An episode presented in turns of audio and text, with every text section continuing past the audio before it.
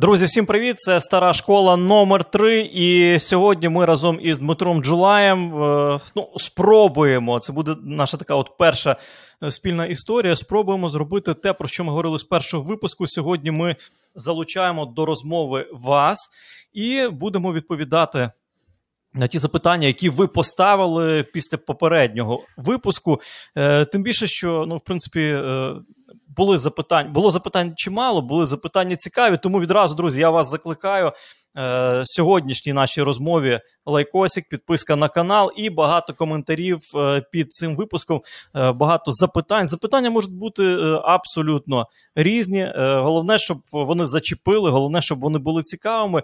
Хочете, хваліть, хочете, критикуйте. Ми ми нормально до цього ставимось. І я от відразу з критичного запитання розпочну. От людина запитує, чому Масчерано? Каже, добре, ще там чаві, але Масчерано ну, вважаєш, це вже занадто. Чому Дім, як людина, яка володіє іспанською, мовою. Е, поясни, будь ласка. Тут треба говорити не тільки про саму іспанську мову, а про таке явище, яке називається шеїзмо. Це те, що з'явилося в Аргентині під впливом багатьох емігрантів, зокрема італійських, е, зокрема, я думаю, що каталонських теж.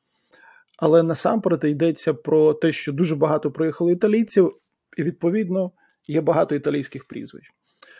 Але в Аргентині з часом, по-перше, розвинувся оцей звук, який всі у нас дуже люблять, ш або ж, та, Гашардо і інші такі прізвища.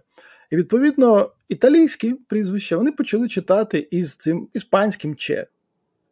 І тому Почеттіно, коли прийшов до Парі Сен-Жермен, його навіть запитали, хоч він там вже грав. А як? Він каже: Ну розумієте, в мене прізвище італійське. Хочете, кажіть Покеттіно. Але в Аргентині ми кажемо Почеттіно. І тут та сама історія. Тобто в Аргентині казали всі завжди Мастерано, тому що так там кажуть, це нормально для них. Якщо він приїхав до Європи і хтось казав на італійський манер, його це теж особливо не ображало, тому що ну, все ж таки італійського походження це прізвище. От, е, друзі, Масчерано і е, Чаві, навіть Шаві, вони так більше якось шиплять ну, там. Говорять. Каталонці кажуть Шаві. Ну, це Катал, банально, каталонський варіант. А весь світ говорить Чаві. Хав'єр. Та, а весь світ ну, говорить іс, Чаві. Іспанці говорять Чаві. Наприклад, е, Санті Каньїсарес, оскільки він ну, в Валенції, він сам, оскільки в Валенції грав, зараз живе, і валенційська мова схожа на каталонську, він він часто теж каже Шаві. Він не каже так. Чаві. Ну тобто, Але... я я слова хаві, я слова хаві ніде ніколи ні від кого в Європі не чув. Я спілкувався а... Е. ще коли можна було їздити з коментаторами, з колегами багато спілкувався. Ніхто, жодна людина не назвала Хаві. Це Хаві називав Спортекспрес. Спортекспрес. Ну просто е, розумієш, от є каталонські теж імена, як Жорді. Ша, ну, Шав'єр це варіант імені іспанського Хав'єр, але це каталонські варіанти, особливо, звісно, після того, як Е, помер Франко і е, припинили утиски каталонської мови і мови басків. Зрозуміло, що всі ці так само, як Юлен, не Хулін, як у нас Ю, люблять та, оце, Юлен, Юлен Лопетегі, так. Тобто, ось ці мови вони зберігають свою автентичність і ту вимову, яка є. Ну так, просто от іспанці е, звук чи туди У них немає просто звуку ш рідного в іспанській мові. Тому вони кажуть чаві. Шаві кажуть каталонці, і відповідно там можуть валенційці це теж робити. Е, висновок. Е, е, чаві, Мащерано, тому що так його вдома називають. Все просто.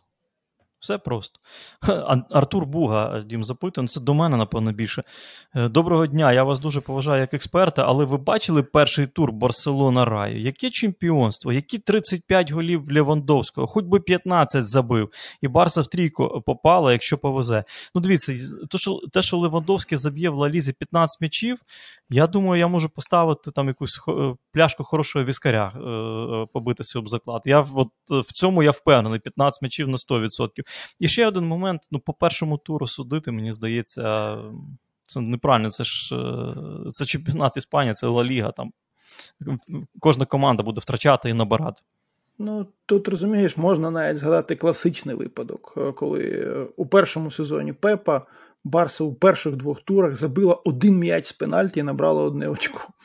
Ну, я не впевнений, звісно, що у Чаві буде така сама команда, як була у Пепа, але знаєш, от перший тур він знову, на жаль, показав, що навряд чи можна очікувати чогось яскравого від головних фаворитів. Так, то тільки перший тур. Але ну, подивимося, як воно далі буде. Все ж таки хотілося б чогось яскравішого насамперед, але поки що, мабуть, е, треба почекати. Ну, то ж Реал також яскраво не виглядав в першому турі. Атлетико Мадрид. Ми, ми Атлетико про це от якраз Мадрид. говорили у попередній програмі. Так. Для Реала це нормально. Вони виграватимуть ці матчі, і ніхто не перейматиметься цим, як саме це зробили, тому що вони їх вигравали. Якщо вони не виграли Альмерії, тоді може ми щось би і почули таке. Так, е, ну і е, йдемо далі. Ви ж бачите, в футболці. Ну, це ще це ще олдскул, до речі, футболка. Не пам'ятаю, який 2006, напевно, рік. Сьомий, не пам'ятаю. Це от перше тільки Челсі підписала з Адідасом. Я собі придбав цю футболку. Біля поверхності магазин був, е, пам'ятаєш, Адідас. Mm-hmm. І я там ходив, просто я я мозгів випарив повністю, поки ці футболки не доїхали, і я собі я собі не придбав. Ну, звичайно одна із найголовніших подій вікенду, що минув, це матч Челсі з Тотнемом, але не стільки матч Челсі, хоча гра була, я не знаю, ти коментував на сетанті е, цю гру, я слухав. Ну, чесно, я таке задоволення від футболу отримав. Я був впевнений, що Тотнем, знову ж таки, після першого туру, після вражень від першого туру, я був впевнений, що Тоттенем е, ну, дуже багато проблем Челсі створить і обіграє Челсі. Але я таке задоволення від Челсі отримав, просто колосальне. Е, от Все було круто, крім рахунку. Ну і Е, ще один момент це звичайно протистояння е, Томаса Тухеля і Антоніо Конте. От Олексій Сисак. Тухель і Конте, що це було? Чому такі борхливі емоції на самому початку сезону? Обоє були незадоволені матчем і результатом. Як ти це поясниш? Е, ну, по-перше, давай згадаємо, як Конте пішов із Челсі. Всі ці емоції, він навряд чи про це забув. Попри те, що він потім працював у різних командах і успішно працював, а тут матч на Стамфорд Брідж, і тут починається Е, гра ніби нормально перші хвилин 10 для його команди, а потім їх просто знищували. Катком пройшли. Нічого не було. Пресинг Челсі працював майже ідеально, майже тому, що все ж таки вони не завершували так, як можливо б хотілося Тухелю. А у Тухеля свої амбіції. Ну як? Ну, І і матч просто е, так склався, що це от було неминуче. Так? Забиває Тотнем це перший м'ячик, і вони ну реально вистраждали, тому що могло вже бути на той момент все, могло бути значно гірше. І Конте повертається до лави суперника і починає там щось. Що він там сказав, кричав, це вже не має значення. На це просто відреагували миттєво. А що він кричав? Факов кричав, вже написало вся Ні, Серйозно? Да, да я написав. Просто... Я читав, я читав, що він Окей. написав. Я читав, що він е, він. Е, дивись, там яка ситуація була. Як як забив Тоттенем цей гол, пам'ятаєш? Там був фол проти Хаверца. Було порушення правил, так. коли пішов Бентанкуру під кат, збив футболіста Челсі. А, Причому, ти знаєш, от якщо глянути на позицію Тейлора, е, коли повтори давали за воріт, ти бачиш, що Бентанкур грає в ногу спочатку. Але там був один повтор, повтор, коли він носочком м'яч зіграв. Да. Так ні, ти коли саме з позиції Тейлора, коли був повтор, а суддям що сказали перед цим сезоном? Так, менше свистіть саме в Англії, там, давайте, щоб грали. І у цій ситуації ну, помилка була ну, не те, щоб неминуча, але, е, звісно, і якби можна зрозуміти, але аж ніяк не прийняти, особливо якщо йдеться про ну, уболівальників Челсі. Так і після цього так там кілька секунд, буквально скільки там 20 чимось секунд, може не знаю, і вони забивають цей м'яч. Так, і і це Тухель не сподобалось, тому що в принципі Вар повинен дивитись такі речі. І знову ж таки, е, е, арбітри Вар вони передивились і вони вирішили. Був один дім, був один повтор. Я, от, до речі, хоч я за Челсі, але я ну, я ну, за правду. Був один повтор, де насправді було помітно, що Бентанкур вибив чисто м'яч. Він носком в м'яч зіграв ну, і потім і потім збив е, в процесі так, ну, трішки мішку, трішки м'яч. Коротше кажучи, такі штуки завжди от залишатимуться якби трактування арбітра, інтерпретація так. моменту. Але в Англії в Англії нормально, що дають грати. В нас би в нас би жовту картку дістав Бетанкур в Україні. Ти, я я впевнений в цьому. Мітровича у першому турі, коли він головою забив, коли він трохи сперся на Трента, і там почалося, що. А зараз справді ну, сказали, що центрфорварди можуть це робити, що не буде це. Раніше це б свистіло, ще там пару сезонів тому у тій же прем'єр-лізі. Зараз ні.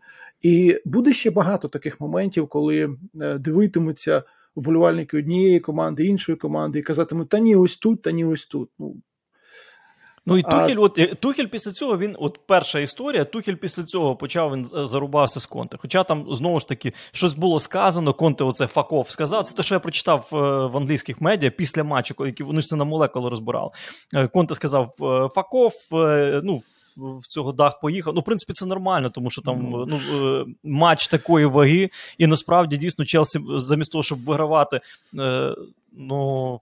один один тут не мав момент, коли Кен виходив один на один, пам'ятаєш, не забив. Все, більше тут нема не було. У Челсі Ні, просто-напросто. Особ, особливо у першому, але знаєш, от проблема, мені здається, все ж таки для Челсі зараз. Як завершувати? Навіть якщо ти тиснеш, якщо ти переважаєш суперника, навіть не стільки хто, тому що тут ми повертаємося до цієї ролі центрфорварда, хто потрібен і як, а саме як.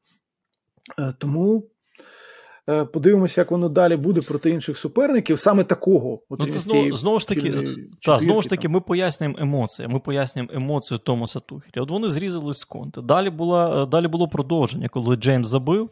Другий м'яч, ви пам'ятаєте, цей забіг. Тухеля вздовж бровки, і ну я не знаю, ви знаєте, не знаєте, що Конте написав, е, як прокоментував цю історію там в соцмережах. Треба було е, йому підніжку поставити. Це насправді насправді Тухіль теж не правий, він теж провокував цю ситуацію. Я вважаю, що це Ні, була я, ну... я я, думаю, що знаєш, це така ситуація, коли вже ніхто там не думає про те. Ти провокуєш чи не провокуєш. У тебе просто це адреналін, твоя команда забиває, і тобі здається, що вона забиває абсолютно справедливо. Ну, з точки зору ну, так логіки було, матчу. Насправді, так. так. І і ну, ну, ну, ти ти не згадай там Сера Алекса і Венгера, потім Жозе приїхав до цієї ліги, що що він. А як Жозе бігав, коли ще в порту тренував, пам'ятаєш, оце його. Так, а він, ну, та, та, так, а він, так він і в Челсі, він і в Челсі це витворяє. Ну, пам'ятаєш, пам'ятаєш на Камп Ноу, коли е, е, Челсі забуло, він в цьому костюмі своєму за я не знаю скільки тисяч євро е, проїхався ну, на колінах, пам'ятаєш цю тобто, історію? ти знаєш, можна потім сидіти, запитувати, засуджувати і казати, ну як же ж так, е, але ну ось ось так теж було і буде. Е, ну від цього нікуди не втечеш. Ні, ти знаєш, от найголовніше. Потім ще був інцидент після матчу, так, якщо вже там е, хронологію відтворювати, забив е, забив Тотнем. Ну там теж нюанс, пам'ятаєш, що це Ромеро і Кукурея. Це порушення правил. Розумієш, це це ну насправді е, всі вимагають там червону картку Ромера. Це не червона картка. Був такий же інцидент колись е, в 2018 році. Е, Фелайні, який вже побрився, та він збрив свою цю шевелюру. Він тебе побачив і вирішив, він, що треба наслідувати. Та, та він, якби мене побачив, він би забухав, а не а не побрив шевелюру.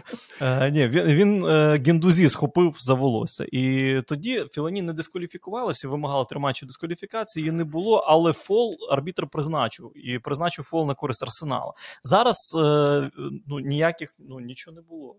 І це ну... теж це теж підлило, це теж масло вогонь підлило. І напевно через це десь Тухілі сказав після матчу, що Ентоні Тейлор не має судити матчі Челсі. А далі це вже все оце от за руки вони там потисли один одному руки, тому що таке тикет вимагає. А далі мені здається, це вже на користь бідних. Оці історії про те, що там дивитися в очі, не дивитися в очі. Ай. Та, ну, це це, це, ну, це, ж фігня. Тим більше, ми ми, ми згадували е, про те, як пішов Конте з Челсі, але Конте людина ну, достатньо принципова так, зі своїх позицій. Та й у Тухеля були, зрештою, непорозуміння, так скажемо, у попередніх клубах там з керівництвом або ще з кимось. О, Тухель непростий, дуже. Так, він правильно, дуже тому, ну, зрештою, навряд чи щось є дивно у цьому. Так от, е, який висновок, відповідаючи на ваше запитання, е, чому такі бурхливі емоції, ну, ми спробували пояснити, тому що градус матчу е, і е, градус, який підіймали десь вчинки арбітра, градус, який підіймали невдачі, насамперед невдачі Челсі в завершальній стадії, тому що за грою Челсі повністю переграв Тотнем, е, Тухіль повністю переграв Конте. Погоджуєшся?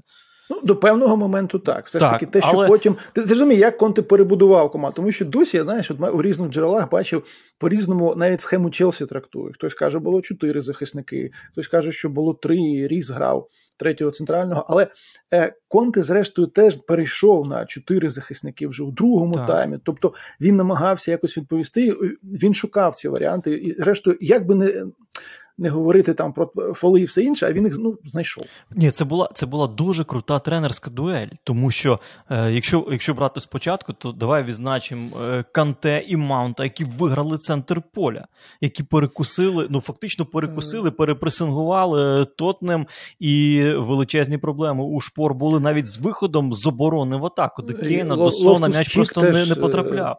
Лофтус-Чік теж дуже добре зіграв на своїй Ло... позиції, тому що у Тоттенхему у матчі з Саутгемптоном було чітко помітно, як вони починають розіграш м'яча, і потім з одного флангу через центр вони його переводять на інший. Тут, особливо коли у них був м'яч на лівому фланзі, значить Джеймс піднімається, Лофтус-Чік вже там і Канте. Туди, так, третім. Так. Все. Вони і... там е, перекусили все, що тільки можна було. І тому зараз ну, про схему говорити: от, і, е, Джеймс е, на якій позиції грав, Лофтус Чік на якій позиції грав. Це гібридні позиції в різних фазах гри. У них просто були свої чіткі завдання. Так само Маунт в якій позиції грав. Е, В них в них були свої завдання на цей поєдинок, з якими вони насправді здорово. Мені я я просто вражений. До речі, от ти Лофтус Чіка задав. Я також я вражений е, цим футболістом. Я ще пам'ятаю, коли він пам'ятаєш, він був свого часу наймолодшим дебютантом в лізі чемпіонів у складі Челсі. Я от ще його цим молодим зеленим пам'ятаю. Він завжди в мене був якийсь такий незавершений, недовершений гравець у складі Челсі. Тут е, справді справді ну просто фантастична тренерська гра. І що я хочу сказати, найголовніше, от мій висновок найголовніше з цієї історії. Я хотів би бачити побільше ось таких от тренерських протистоянь, тренерських заруб, які потім боксери коментують е, е, після матчу в пресі в англійській прем'єр-лізі. Я, чесно кажучи, за цим ну, занудьгував. Я занудьгував за протистоянням е, Мауріньо і е, Арсена. Я занудьгував за протистоянням Арсена і Сера Алекса. Мені такого хочеться. Дуже, от вона все стала такі, знаєш, дуже інтелігентне, рафіноване, цьомки-цьомки, е, обнімашки. От, от я від цього чесно, е, після я кайфую, коли ти від матча після матча не хочеш вимикати телевізор, тому що ти дивишся, чим там все закінчиться. Як воно все хто? Конте чи Тухіль? Конте такий він він же футболістом був бойовичком таким. Е, да? Він нахабний такий, ну, з характером хлопчина. І Тухіль такий, вроді би, е, дрищ дрищом, а тут полюс, ну, красавчик просто.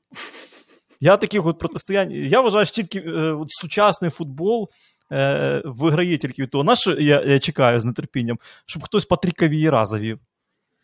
І краще не треба.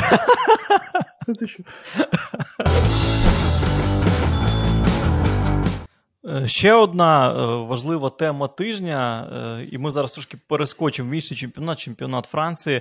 Це теж тема конфліктна. Так, Орест Шенгера запитує: цікава ваша думка, чи нормально взагалі, що гравець, якому 23 роки, має повноваження вирішувати, кому бути в клубі, а кому ні. Має на увазі Мбапе і його конфлікт із Неймаром. Ну от історія. Парі Сен-Жермен, Монпельє, знищує той Парі Сен-Жермен, той нещасний Монпельє. Ну, не забуває е, Мбапе пенальті, другий пенальті б'є Неймар. Е, і потім далі е, поведінка Мбапе, яка звернула на себе увагу, не віддали йому пас. Він не підтримує атаку. Він сам там в першому таймі також момент був цікавий. Я звернув увагу. Він сам, маючи можливість віддати передачу на Неймар, який по центру там метрів, ну напевно, 12 до воріт. Це це вбивча позиція. Він не віддає, віддає на іншого партнера по команді. І і далі, от історія про, про цей конфлікт. І про те, що в контракті Мбапе прописано, е, що він основний пенальтист Парі Як ти, в принципі, от як ти до цього ставився? По-перше, я згоден, 23 е, роки синок, ну вже не дуже синок, але тим не менше, е, ну він би не мав права про такі речі говорити. А друге, коли в контракті футболіста прописано, що він головний пенальтист команди. Що це таке? Дивись, я почну з одного спогаду історичного, тому що якраз 30 років тому існувала і грала найвидатніша баскетбольна команда в історії цієї гри. Барселонська Олімпіада, Dream Team.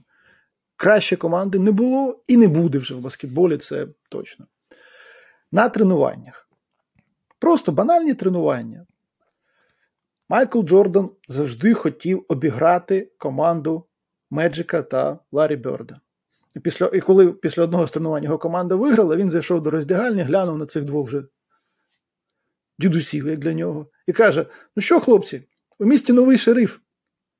А Меджик е, каже, так сміявся, коли про це розповідав, він так штовхнув Ларі і каже, а він правий.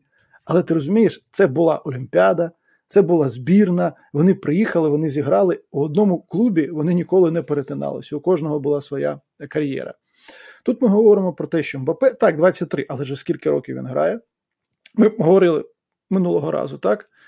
Як він залишався, і, вочевидь, це проблема для клубу, якщо вони не прорахували всі можливі наслідки, тому що у нього є свої амбіції, у нього є своє его, навіть у 20 років. Він вважає себе футболістом певного рівня. Хоч знаєш, коли там починають казати, що Мбапе зараз найкращий футболіст світу, це, мабуть, характеристика світу більше, аніж самого футболіста. Але слухай, ну в одній команді у тебе Неймар, Месі все ж таки, знаєш. Лео завжди все робив тишком-нишком. Як це було ситуацією ці з Рікельми у збірні, коли Рікельми перестали просто викликати до збірної, коли Марадона був тренером. Це так само там десь у Барсі. Це ніколи особливо не випливало. А тут, будь ласка, саме через ці пенальті, все. Лео зараз готується до чемпіонату світу. Це у нього головне, що його мотивує, що його цікавить, а не хто там б'є пенальті у Парі Сен-Жермен. А Неймар він свого часу пішов якраз після перемоги, особливо над Парі Сен-Жермен, 6-1, пам'ятаєш, була ця перемога. Його зачепило, що тоді Месі підняли на плечі партнери, що потім е, саме ця фотка була на обкладинках е, газет е, спортивних у Каталонії. Він, начебто, йшов до Парі Сен-Жермен, щоб вийти з тіні Месі і бути, ну йому так хотілося, так я розумію, бути претендентом на золотий м'яч. І за ці роки, ну що що такого сталося, щоб підтвердити статус Неймара як е, спадкоємця, його ж називали, що він буде наступником Месі на троні. Нічого, нічого. І тут вже з'являється молодий. І це теж це, це нормально. Це, Тобто, ми можемо, по-перше, Щодо пенальті, слухай, ну ми з тобою знаємо, що на, на найнижчому рівні, на найпростішому рівні такі штуки завжди траплялися з цими пенальті. Хто там б'є? І це аж а ось інше питання, ось саме те, що Мбапе чогось вимагає, ось це вже проблема для клубу, такого, яким хоче бути Парі Сен-Жермен. Вони мають прораховувати ці наслідки, вони мають розуміти, до чого це призведе. Бо якщо у тебе Мбапе починає зупинятися і не брати участі в атаках, то навіщо тоді було стільки зусиль, щоб його залишати у цій команді? Просто е, розумієш цю от історію. Ну, давай, по-перше, про МБП трошки е, трошки цифр. Людина заробляє за новим контрактом. Ну, по-перше, по-перше, що важливо, е, МБП найбільш високооплачуваний футболіст світу. Він підйомних тільки отримав 120 мільйонів євро. У нього 4,75 мільйона євро на місяць зарплатня. У нього 1 мільйон 748 тисяч 269 євро зарплатня на тиждень, або, як говорять е, наші друзі із WhiteBit, 76,15 біткоїнів. Е, у нього 249 е, тисяч 752 євро. От людина заробляє за день. В день 249 тисяч 752 євро. І, е, ну, одним словом, е, в секунду Мбапе в Парі Сен-Жермен заробляє 3 євро. Непогано. Непогано. Але це все розумієш, все одно не пояснює і ніколи не пояснить саме стосунків всередині е, людських абсолютних емоцій, бажань і всього іншого. Дім, ну, Мбап... Це ну, важливо, Мбапе... це надзвичайно важливо. Мбапе в цьому Парі Сен-Жермен, це, на мій погляд, це ж більше політичний проект. Це ж більше ну, політична історія. Я ж, я, ж, я, ж, про що й кажу: якщо ви на це пішли, ви мали це все розуміти. І коли були ось ці розмови про те, що Парі Сен-Жермен не проти віддати Неймара, просто хто ж погодиться на ту зарплату, яка є у Неймара, хто заплатить гроші зараз за Неймара. Зараз просто така дика ситуація для Парі Сен-Жермен. Ну, Мбапе дійсно погано виглядає. Він пропустив е, через травму передсезонну підготовку. Зараз почали його виправдовувати. Сказали, що е, він отримав якусь погану новину, особисту новину перед цим матчем, тому така його поведінка. Але е, знову ж таки, це теж говорить про про ієрархію в роздягальні, і це те, що може бути найбільшою проблемою для Парі Сен-Жермен протягом цього сезону. Безперечно, е, знаєш, це от інтерв'ю знаменитий Кіляна Мбапе, який він давав. Ну, не так давно розповідав, як він приходив в Парі Сен-Жермен, і е, оця фраза, цитата його: Я завжди вважав, що великі гравці створені для спільної гри між нами з Неймаром.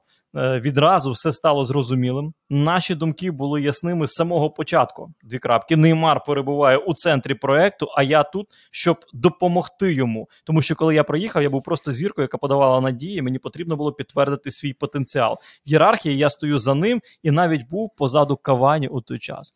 І як же зараз кардинально все змінилось? Е, ну так, А як воно могло не змінитися? По-перше, час минає. Ну і це теж ну, нормально, абсолютно логічно. І, наприклад, е, той же Неймар у 17 років у Сантосі, і Неймар, який потім грав у Бразилії, це вже ну, все ж таки теж. Ну, ну Неймару 30, ну Неймару 30 30 років. Він, він, він в тому в, справа. В такому віці, по-моєму, він собі не дуже. Я не пам'ятаю, принаймні, щоб він собі дозволяв щось таке. В 23, розумієш? Тому е, ну насправді насправді це мені дуже цікаво. Я не дивлюсь на Парі Сен-Жермен крізь призму французької е, ліги 1. Я дивлюсь на Парі Сен-Жермен крізь призму Ліги Чемпіонів, тому що цей проект створений для чого? Для тріумфу в лізі чемпіонів. Це зрозуміло, це однозначно. В лізі 1 в них немає конкурентів. І отут мені дуже цікаво подивитися, що вони будуть робити, коли е, проти них буде не Монпельє, а Баварія. Як вони от будуть битися, хто буде бити пенальті? Вітя, ну ти ж розумієш, що це буде тільки в лютому місяці. Ну немає ніякої ліги чемпіонів. Ну є ось цей нікому не потрібний груповий турнір, з якого повиходять майже всі, хто має виходити. А ось тоді починається. Ось у лютому, одній восьмі фіналу, тоді починається. Залежатиме від жеребкування, а до цього ще бозна скільки конфліктів буде. Е, слухай, а ну ти, в принципі, е, е, віриш в те, що Мбапе, його оточення, підписуючи новий контракт, перепідписуючи контракт із Парі Сен-Жермен, мало вимогу, щоб керівництво клубу продало Неймара. Ти віриш таке? Я не знаю прямо так, щоб вірити чи не вірити. Я припускаю, що таке могло бути. Зрештою, слухай, ну ось є історія легендарна мама Рабіо, яка там теж багато чого Ні, ну мама, мама, Ча, що, Так вона агент, вона агент у нього. Почекай. Є ще більш легендарна багато... історія мама Стіфлера, Дів. Але Ні, мама... Це інша історія, це зовсім інша історія. І тут ти, коли говориш про оточення, ти все одно так чи інакше говориш і про родину теж, зокрема про батька. Е, А чому ні? Ну просто якщо ти вже відчуваєш, що е, тебе дуже хочуть тут залишити, то іноді може хтось і ноги покладе на стіл. То, чесно кажучи, ну я не знаю, може у нас виховання трошки інше, може ми трошки старші люди, але якщо б футболіст, підписуючи контракт, ставив вимоги, кого продати, кого е, там купити, ну насамперед кого продати. Ну, чесно кажучи, Ну, не може футболіст ставити себе вище за за, за клуб, за команду. Не може. Ну, я я це не ну, приймаю, це не сприймаю. Це для мене дикість. Так, я, про, Просто ми повертаємося до того. Клуб і його ідея, в чому вона полягає. Диви, як е, Флорентіно Криштяну пішов. Окей, не питання. Ну, Ді Стефано свого часу. Він хотів ще залишатися. І ні, сказали до побачення, все, дякуємо, до побачення. В Іспаньолі грав там потім. І зрозуміло, що для Парі Сен-Жермен, скільки це років? 11 ну, буквально, так ось саме з цими власниками. Вони будуть усяк Челсі свого часу ганятися за цим Кубком чемпіонів, що завгодно робити, аби тільки його нарешті виграв. Вони ну, так чи інакше думаю, що колись вони його все одно виграють. Ну, ну воно якось складеться так. Це логічно. І Ман Сіті, так само, як з Челсі це сталося. Ось, е, А Челсі, та Челсі виграв, е, коли коли Челсі був фаворитом, вони не могли виграти. Вони виграли, так, коли стали андердогом. Виграли, розумієш, вони, стали, це... та, вони виграли, коли стали андердогом. І Паріс, ну подивимося. Е, ну, просто ми, правий. Я думаю, ми забагато часу просто приділяємо саме ось цій темі, тому що це більше проблема саме ну, ідеології клубу, так, мабуть, можна сказати, а, яка зіштовхується ось цими ну, его футболістів конкретних. Так от, е, е, так ми і приділяємо увагу цій темі, тому що ми хочемо показати, що це є ідеологія клубу. Ідеологія, е, як як слово, ну воріш, да, є таке слово, воно мені не подобається, але насправді або там сучасного грошового мішка, який в гонитві за. Знаєш, от є там мільярдер, там ексклюзивна Бугатті якась. От ти хочеш їх там кілька в світі, і ти хочеш купити, ти хочеш її отримати. І от е, і, і робиш ну, різні алогічні речі тільки для того, щоб вона стала твоєю. Ну, Це моя прелість. І от зараз цей Кубок Чемпіонів це моя прелість для Парі Сен-Жермен. І і насправді оці от, ця історія, яка між Бапе і Неймаром, це щось, що виходить там за за, за межі якогось нормального розуміння, е, чесно кажучи, але це щось, що характеризує політику цього клубу. Тут я згоден з тобою. Сім разів відмір і про безпеку потурбуйся в першу чергу. Друзі, сьогодні я хочу детальніше зупинитися на принципах безпеки нашого партнера WhiteBit. Минулого разу я згадував про такий термін, як AML Anti-Money Laundering. Простіше кажучи, це протидія фінансовим махінаціям та хакерським атакам. Щоб запобігти подібним витокам даних, WhiteBit використовують технологію двофакторної автентифікації для захисту облікових записів та антифішингу, що гарантує надійність біржі WhiteBit. WhiteBit зберігає 96% активів на холодних гаманцях, тобто на таких, які не потребують підключення до інтернету. Це виключає втрату активів у випадку атаки на сервер, а також VAF захисний екран веб-додатку, який виявляє та блокує хакерські атаки. WhiteBit – це про захист та анонімність. Біржа зашифрує отримані та передані дані. Тож, друзі, разом з WhiteBit ви під надійно захищеним криптокрилом. Із Франції е, знов повертаємось до Англії, тому що е, найголовніша тема старту сезону в англійській прем'єр-лізі це тема, яка стосується Манчестер Юнайтед, тому я не здивований, що.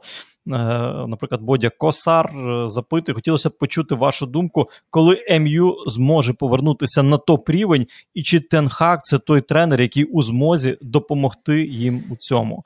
От давай на, на, на напевно на дві складові розіб'ємо е, це запитання. Так, перше, коли МЮ зможе повернутися на топ рівень? У мене немає відповіді на це запитання. Ні в кого немає, часу... Богдана, ні Правильно. в кого немає відповіді на це запитання. Ні, просто слухай свого часу після Мета Базбі можна порахувати, скільки років МЮ повертався з сером Алексом, тоді ще навіть не сером, а просто Алексом Фергюсоном, і скільки років знадобилося Фергюсону, щоб виграти свій перший титул. Саме його роботи, не постійної зміни тренерів, а його роботи у клубі. Які кадрові рішення потрібно було приймати, тому що так чи інакше в ім'ю все починається з кадрових рішень, починається з керівництва, яке взагалі не розуміє, що робити і як робити. Все, що цікавиться керівництво, яке купило клуб, взявши гроші в борг, це викачувати з нього гроші для себе. Вони там час від часу продають акції. Е, ще кілька сотень мільйонів е, доларів, чи там ну, мабуть, доларів, тому що це ж в Америці вони там продають. Так чи інакше, вони ці гроші кладуть собі на свої рахунки. І парадокс у тому, що всі ж кажуть, та вони більше мільярда фунтів витратили на футболістів. Але на кого вони їх витрачали? Яких тренерів вони призначали? І скільки ці тренери працювали? Коли є такий хаос, який йде від самого керівництва, не треба очікувати, що один тренер прийде і все змінить, яким би він хорошим не був, а Тенгак дуже хороший тренер.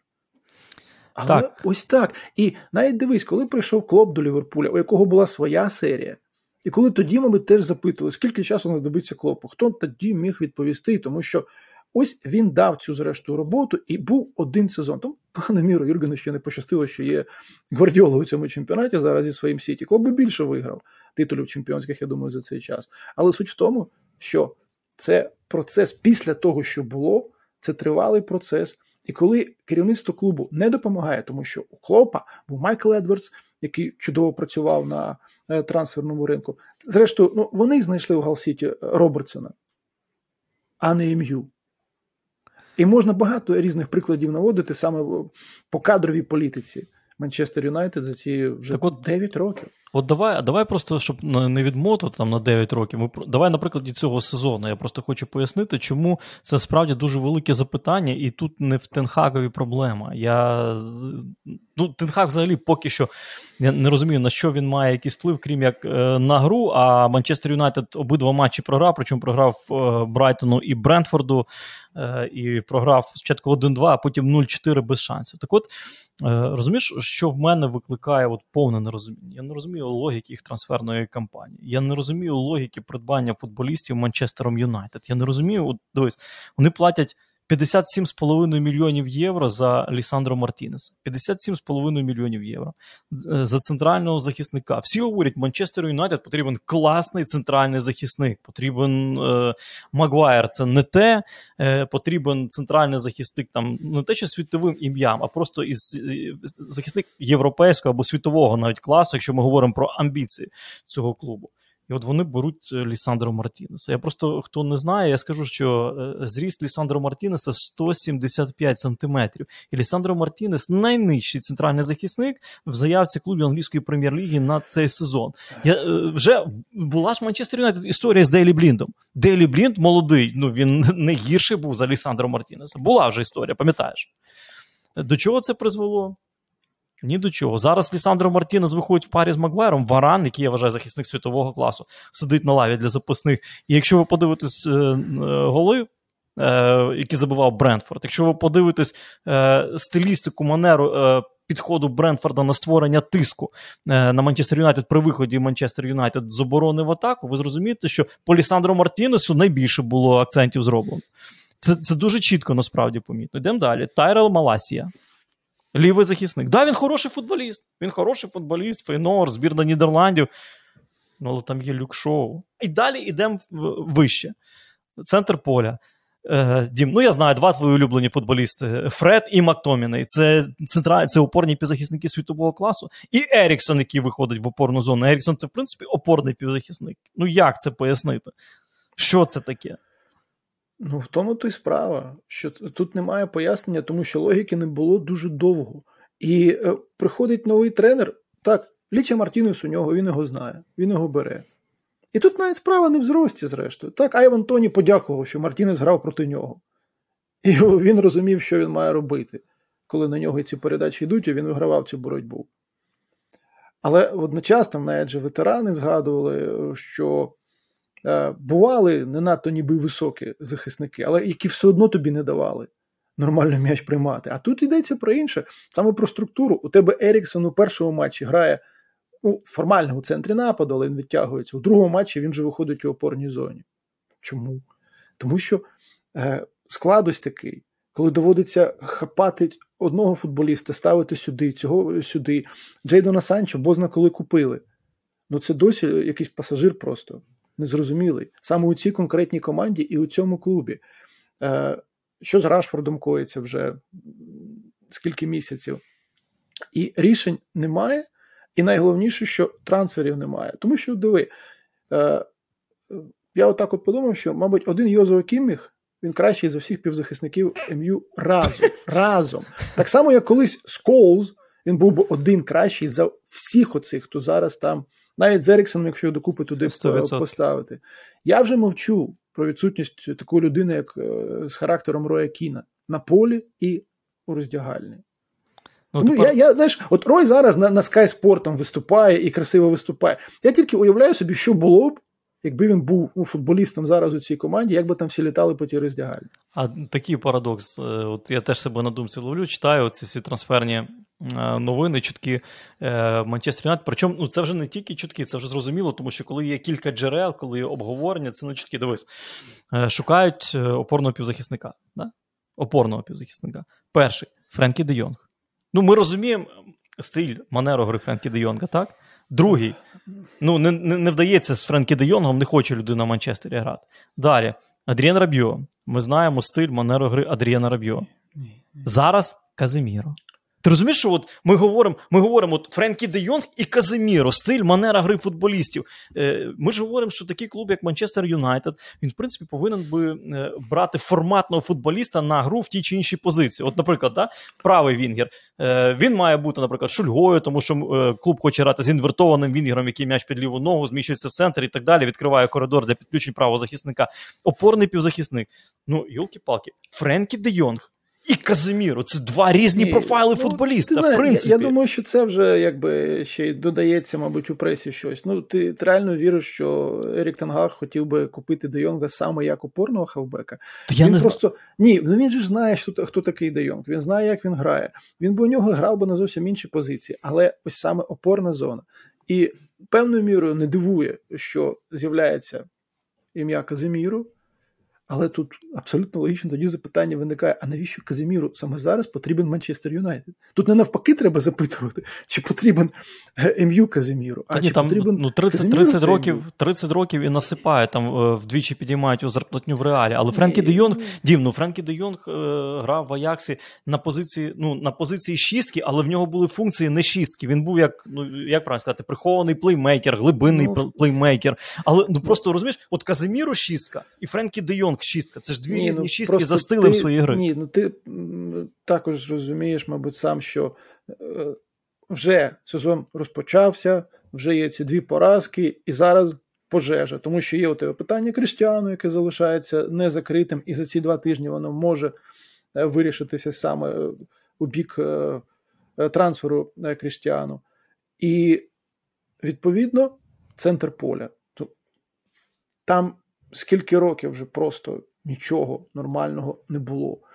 І е, це все має вирішувати е, не тільки, звісно, тренер, а це має бути нормальний спортивний директор, не той, що був колись. Там новий прийшов, але ну я не знаю, що він знову ж таки, що можна встигнути зробити ось так, коли е, за плечима вже кілька років абсолютного безладу. Та ні, просто ти розумієш, що пішов Матяч, пішов Погба. Ну ти хочеш, не хочеш, туди потрібен футболіст, туди потрібна людина, і це не Еріксон, тому що Еріксон іншого профайла е- гравець.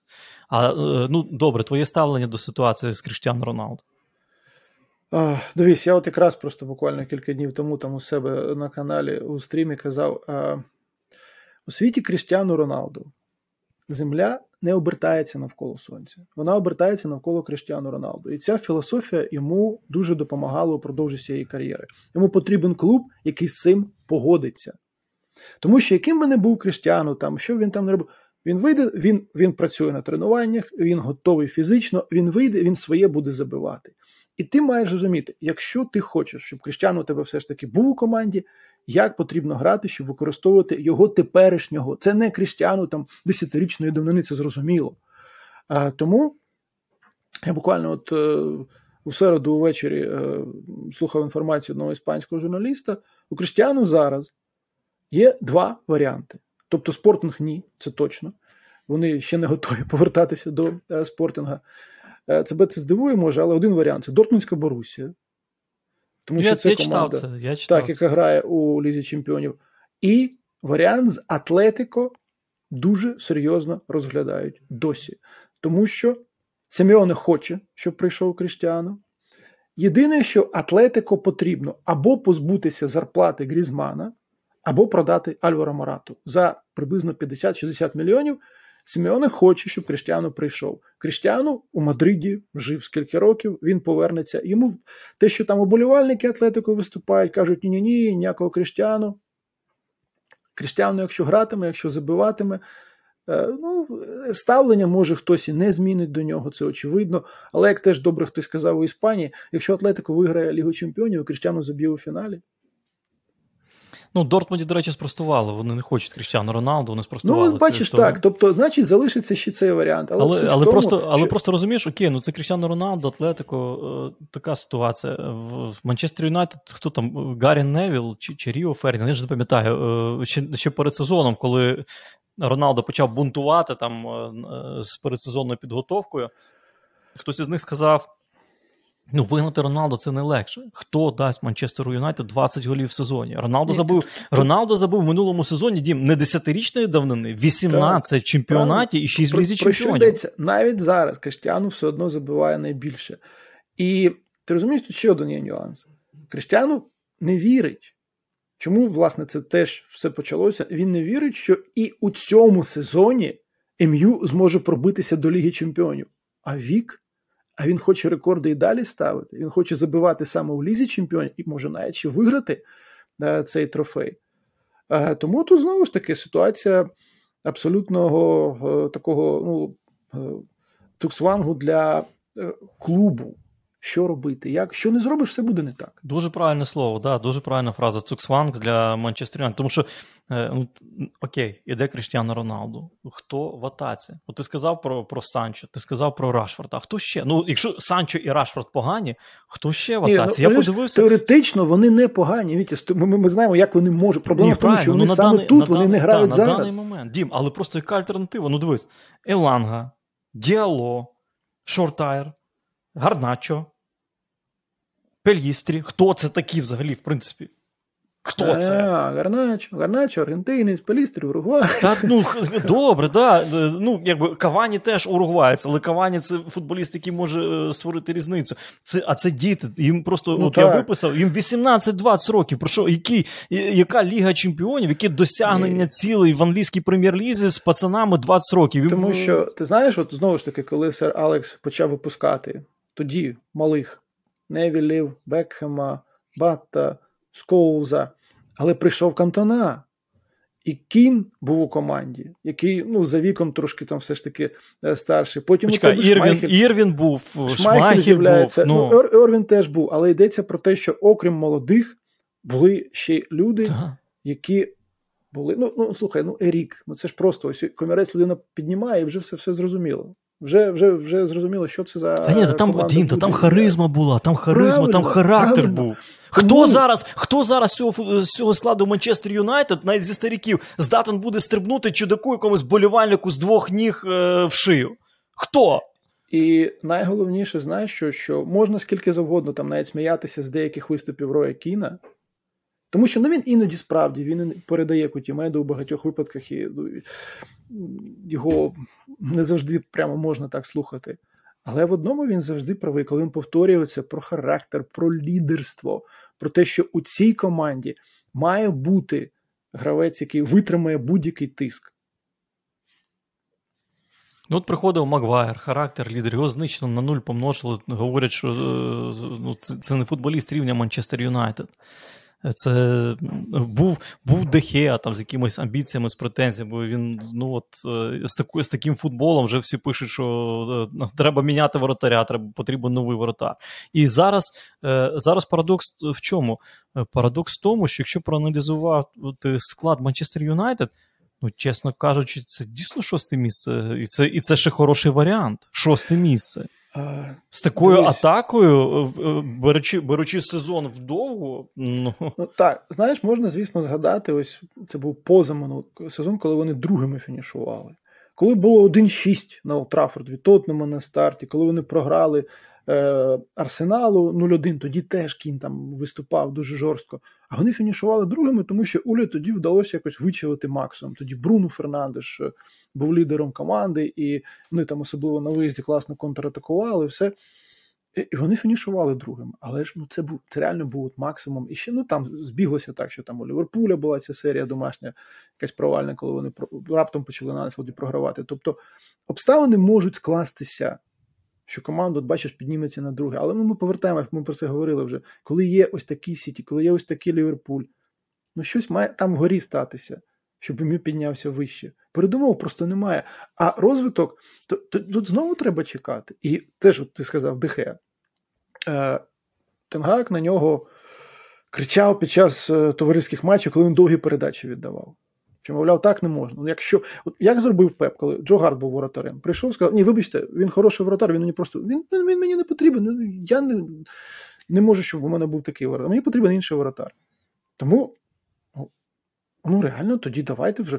Якщо цей тренер не хоче грати так, треба було думати. Про це теж, про воротаря, зокрема. Ну тому що Бренфорд, вони ж вони все просто розібрали. Вони знали на кого тиснути, вони знали, е, куди бігти, кого пресингувати. Ти звернув увагу, просто е, Манчестер Юнайтед розіграє від воріт, і захисники просто ховаються. Магуайр ховається за спиною. Магуайр, лідер, 80 Еріксен, мільйонів чи скільки. Еріксен опинявся у штрафному майданчику, він приймав цей м'яч від Де Хеа або Мартінеса. Та тому що так так не було кому віддавати. Просто м'яч в Де Хеа, а Магуайр замість того, щоб створити йому лінію для передачі, він за спину ховається. Це оце мій, коли тяжко, от я так люблю грати. Я вмію це ідеально у футболі, сховатися так, щоб не видно не було. Коли тяжко. Оце Магуайр зіграв таке, а ми говоримо про лідера для Манчестер Юнайтед, розумієш? В чому парадокс? І зараз е, пікантність ситуації полягає в чому? В понеділок Манчестер Юнайтед приймає Ліверпуль. Після поразу від Брайтона і Брентфорда. Мушу підглядати навіть в, в блокнот, тому що Брайтон і Брентфорд, що це таке? Е, Це клуби, у яких є стратегія, логіка розвитку, якої немає зараз у Манчестер Юнайтед. От і все. От. І тут Ліверпуль. Ліверпуль, який теж стартував, ну давай скажемо так, не слава Богу, дві нічиї, але ти дивишся на давай, ну, відсутність результату Ліверпуля, давай ми так скажемо.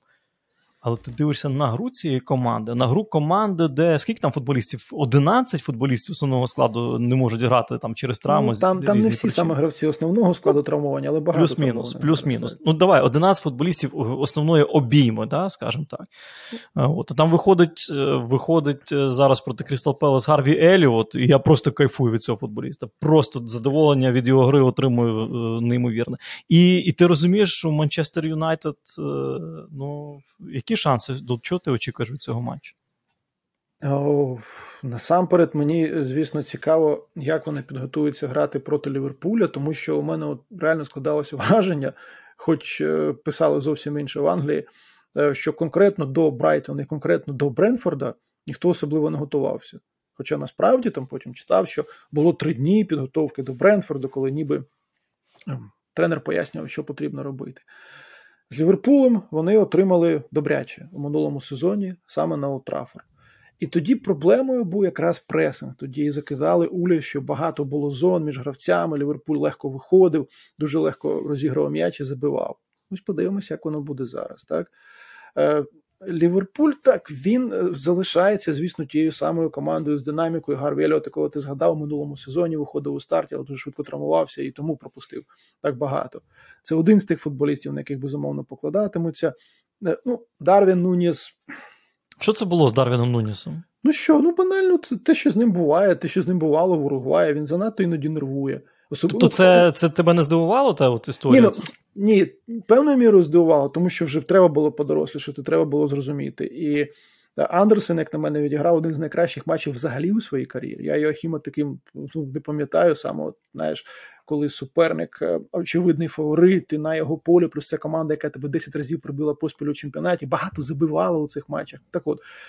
Е, Нуніс е, ще в паніролі, коли був насамперед, він почав нервувати, коли не міг забивати коли він не використовував моменти, це на нього страшенно впливало.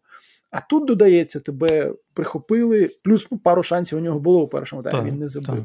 Ну і ось так людина зреагувала, ще й залишила відповідну команду і в меншості, і, і не зіграє, зрозуміло, що у наступному матчі тут теж ну, буде шукати клоп, якісь інші е, варіанти. Але от ми якраз говорили коли з тобою про МЮ, про про, Мансіті Ліверпуль. Ми якраз цю тему трохи зачепили травми. Так, що буде, якщо травми? Ось є вже втратив очок на старті, але ну знаєш, у минулому сезоні теж були періоди, коли все. А, Сіті чемпіон, десь після Різдва, та ну що вже там говорити. Потім раптом з'являється е, Ліверпуль, який починає видавати перемогу за перемогою. І вже Сіті не зовсім чемпіон, вже в останньому турі все вирішується. Тому 38 турів, 36 ще попереду. 1,6. Е, наші друзі, компанія Favbet 1,6 дає коефіцієнт на перемогу Ліверпуля. І, в принципі, ну тут годі про щось говорити: 5,2 на перемогу Манчестер Юнайтед і 4,5 коефіцієнт на нічию. Ну, зараз, чесно кажучи, після побаченого в перших турах, ще раз повторюю, футбол Ліверпуля, може він і не приніс переможних результатів, але насправді це був е, е, стильний футбол. Це був е, футбол, який е, милує око. І е, от, е, на мій погляд, успіхи Фулема спочатку, а потім Крістал Пелес, ну, в першу чергу вони полягали от в оборонній злагодженості, оборонній надійності, е, колосальній оборонній самовіддачі. Так, фарт, звичайно, тому що Ліверпуль повинен був Крістал Пелес забити ще в першому таймі там чотири, в тому числі два Дарвін Нуніс, і і, Я... і, і, і забути щодо, про щодо чотирьох не знаю, але бодай ну, один, то точно ну, могли забути. Ще, ще до голу е, за. Так от е, я до чого це все сказав. В перших двох матчах ми не бачили ось такого фундаменту оборонного від Манчестер Юнайтед. Я не знаю, що таке Манчестер Юнайтед на даний момент з точки зору футболу. От в тебе є якась картинка в голові, що це команда, яка класно пресингує, команда, яка класно захищається, команда, яка сильно в перехідних фазах. Що це? От мене я би мінус поставив от біля ну, кожного пункту. Ну, воно приблизно так і є. І результати це і гра, найголовніше результати. Гра у перших двох турах це теж е, підтверджує і підкреслює. Тому я не знаю, 1,6 на Ліверпуль, мені здається, дуже промовистий коефіцієнт. Але знову ж таки, в футболі може статися абсолютно все. Тим більше, коли ми говоримо про великий матч англійської прем'єр-ліги, тим більше, коли ми говоримо, що там Манчестер Юнайтед повинен бути розсердженим, злим на себе, злим Ти на знаєш, результати. Мені здається, що може їм навіть простіше було б на Анфілді зараз цей матч зіграти у третьому турі, аніж на Олд Траффорд, де після двох поразок, якщо раптом, ну уяви собі там Ліверпуль швидко заб'є. Ось вся ця атмосфера, там скільки буде там десятків тисяч людей, переважно більше, звісно, болівальники МЮ, як вони все це сприйматимуть, як на це реагуватимуть. Особливо, якщо, наприклад, теж так, от продовжуючи паралелі з матчем проти Брентфорда, якщо будуть ось такі помилки, як це було в Лондоні. Ну так, свої трибуни можуть стати і е, хорошою підтримкою для суперника. Але подивимось, насправді це великий матч, а до того, що в таких матчах може статися все, що завгодно, і ми це не раз і не два бачили у своїй історії. Хоча Ліверпуль, я ще раз повторюю, величезний фаворит цього матчу з огляду на гру, яку продемонстрували обидві команди в стартових двох турах. І про Італію запитання е, Костя Іваненко. Хотів би почути думку про Міланський інтер. Чи можуть італійські клуби конкурувати з англійськими Баварією, ПСЖ і Реалом? Ну, я думаю, мається на увазі е, Ліга Чемпіонів. Е, думка про Міланський інтер. Та я думаю, що Міланський інтер на даний момент за підбором футболістів найсильніша команда серії А. І я думаю, що е, Міланський інтер є е, головним фаворитом на Скудетто в нинішньому сезоні. Якщо зараз от брати початок сезону, ми звичайно що розуміємо, що є два тижні на трансферну роботу і може щось десь змінитись, але, на мій погляд, інтер зараз за підбором виконавців найсильніша, найкраща, найзбалансованіша команда Італії. Навіть якщо брати перший тур, їх матч проти е, Лечче, там був дуже цікавий нюанс. Нічия 1-1 і. Наприкінці матчу е, на полі в складі Інтера грали чотири форварди. Чотири форварди, вдумайтесь: Лукако, е, Джеко, Лаутаро Мартінес і Кореа. Три важкі форварди, і один, як Діма Джулай любить, хитрий. Хитрий Лаутаро. Е, вони просто-напросто просто-напросто дотиснули, затиснули і дотиснули. Лечі так забили не вони, але вони свою справу е, зробили як найкраще. Я думаю, що такої атакувальної потужності, як Вінтера, немає ні в кого. Якщо дивитися на е, лінію оборони, то зараз там найбільша дискусія: Шкріняр піде у е, Парі Сен-Жермен чи не піде. Я думаю, що ну, є велика вірогідність, що вже не піде. Е, і плюс Інтер хоче посилити ще свою лінію оборони. Там Ранокія пішов, і е, Інзагі говорить про те, що йому потрібен е, футболіст, який зможе підмінити Де Врая. І от вони зараз Дортмунду торгують Аканджі. Дортмунд в Аканджі рік контракту.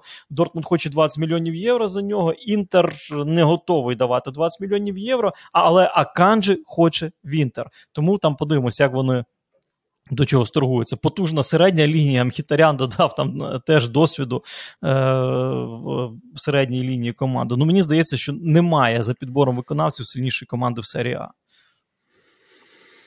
Ну, я б ще подивився кілька турів, звичайно, щоб зрозуміти, хто я, я що ж кажу, робитиме. Що, та, те, на що, даний ні, момент. те, що зрозуміло, що є у тебе ось дві команди з Мілану. Подивимося, як воно буде з Ювентусом.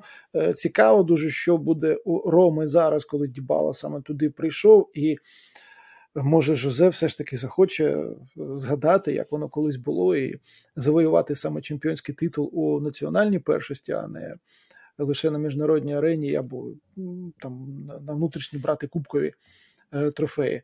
Ну а щодо конкуренції е, з клубами прем'єр-ліги, Парі Сен-Жермен і Баварія, навіть Баварію знаєш, окремо все ж таки поставив би, тому що це інша система клубна як у Німеччині взагалі. Інше функціонування зовсім.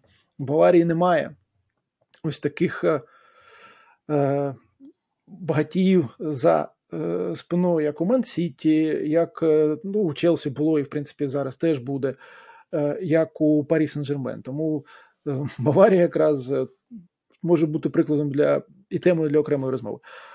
Але конкуренція ну, ще раз це хочу повторити, почнеться у лютому, коли почнеться плей-офф Ліги Чемпіонів. І там, знаєш, зрештою, ну диви, вони зіграли з Ліверпулем вже в одній восьмій фіналу попередньому розіграші. Так? Там Мансіті грав зі спортом. Це от тут єдине, що так, перше, друге місце у цьому груповому турнірі, воно все ж таки іноді впливає саме і на це, на жеребкування. Але з іншого боку, ну, якщо це вже одна восьма, то там треба бути готовими до цього. Не не тільки ж е, там сіяти, розводити аж е, до якої стадії. Е, тому подивимося, у минулому сезоні мені все ж таки здавалося, що Інтер міг би пройти далі, аніж на восьма фіналу. Ліверпуль. І навіть у цьому домашньому матчі там були свої нюанси, які вони 2-0 програли. Тобто фінансово змагати з клубами прем'єр-ліги ну, дуже важко всім.